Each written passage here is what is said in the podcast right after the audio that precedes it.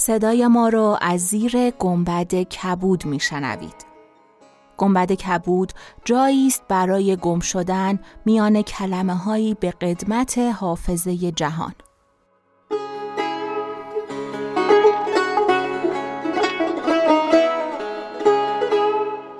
سلام من شقایق جهرومی و دوستانم شما را به زیافت نور و کلمه دعوت می‌کنیم به اپیزود 95 گنبد کبود گوش می‌کنید.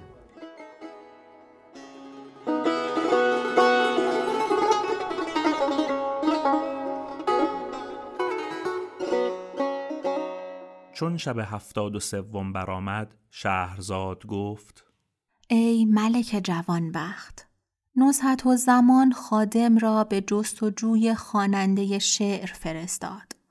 خادم برفت. همه مردم را دید که خفتند و یک تن بیدار در میان قافله نیست. پس نزد تونتاب رفت و دید که سر برهنه نشسته است. به نزدیک او رفته آستینش بگرفت و گفت تو بودی که شعر همی خواندی؟ خاتون آواز تو شنیده است. تونتاب به خیشتن بترسید. گفت والله والله خواننده شعر من نبودم. دست از تو بر ندارم تا خواننده شعر به من بنمایی. زیرا که من نتوانم به نزد خاتون بازگردم. تونتاب از زوال مکان بترسید و گریان شد و با خادم گفت اه اه به خدا سوگند که خواننده شعر من نبودم ولی مردی راه گذر را شنیدم که شعر همی خواند. تو دست از من کوتاه کن. که من مردیم غریب و از شهر قدس با شما آمدم.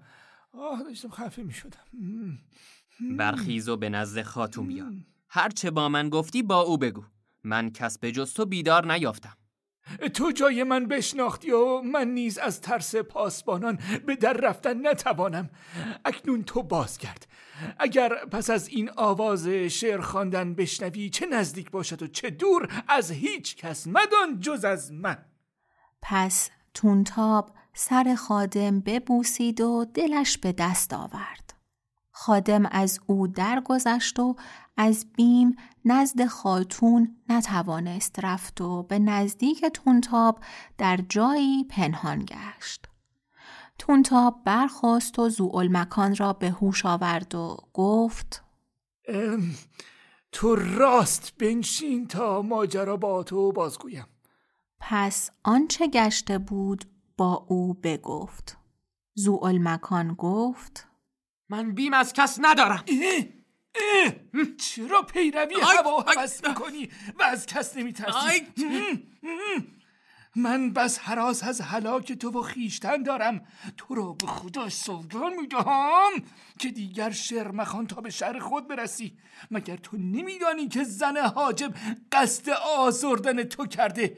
زیرا بگو خوب. خوب زیرا که او از رنج سفر خسته و رنجور بود. تو او را از خواب بیدار کردی بگو خوب خواب چندین بار خادم فرستاده جستجو می‌کند. حالا هی بخوان.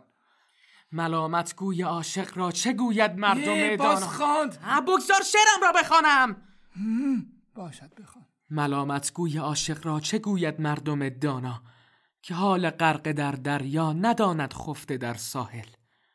بخونم گر بیالاید دو دست نازنین شاید که قتلم خوش همی آید ز دست پنجه قاتل مرا تا پای می پوید طریق عشق می جوید بهل تا عقل می گوید زهی سودای بی حاصل خادم به گوشهی پنهان بود و آواز زوال مکان همی شنید.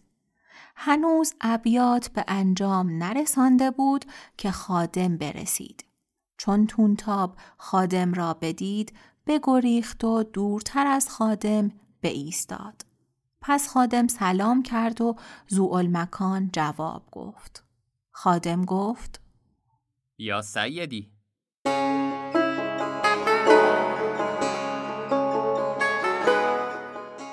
چون قصه به دینجا رسید بامداد شد و شهرزاد لب از داستان فرو بست